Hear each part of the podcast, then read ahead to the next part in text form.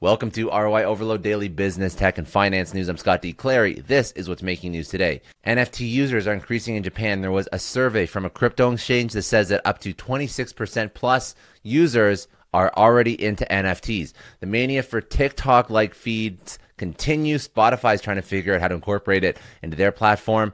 Uh, the, chal- the Challenger Bank, Jefa, just secured two million in funding. It's a woman-focused bank. They're eyeing a LATAM and Caribbean expansion, and online sales may surpass a record $200 billion after Thanksgiving weekend, according to Adobe Analytics. Let's jump right into it. So, first story of the day NFT users are increasing in Japan. Uh, a recent survey in Japan highlighted an increased interest amongst Japanese crypto users for NFTs. Under research undertaken by Bitbank, a Japanese crypto exchange operator, one in four crypto users in Japan have tried out NFTs.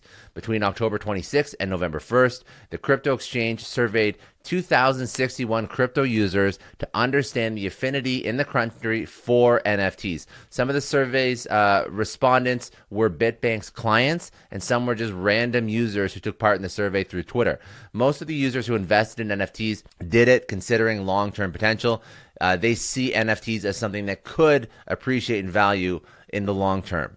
The mania for TikTok like feeds continues. Spotify is trying to figure out how to incorporate it into their platform. So, as per a TechCrunch report, Spotify is experimenting with full screen videos like TikTok on its beta iOS app.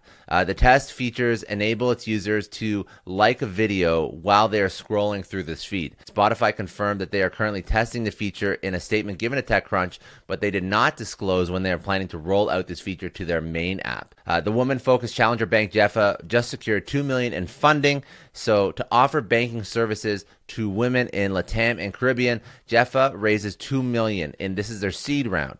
The interest in Jefa services in both Latam and the Caribbean region can be gauged from its waiting list, as over 115,000 women have signed up to use services when live. Many leading VCs and angel investors participated in Jefa's uh, seed funding round, which includes Foundation Capital, DST Global, Finsa Ventures, Siesta Ventures, and many others. Some of the leading angel investors to participate in the round include Ricardo Schaefer, John Paul Orlac, Alan Arguello, Daniel Bilbao, and JP Duke. Initially, Jefa will roll out its services in Mexico, then Colombia, and then Central America. And lastly, uh, according to a recent report by Adobe Analytics, online sales are set to surpass a record high of $200 billion throughout November and December. That being said, online sales on Thanksgiving were lower than expected at 5.1 billion. It is similar to the online sales recorded on the day of Thanksgiving in 2020. Adobe expects online sales this season to reach roughly 207 billion, which is over a 10% year-on-year growth rate. As for the combined volume of sales, online and offline this season in the US is expected to be between $843.4 billion and $859 billion.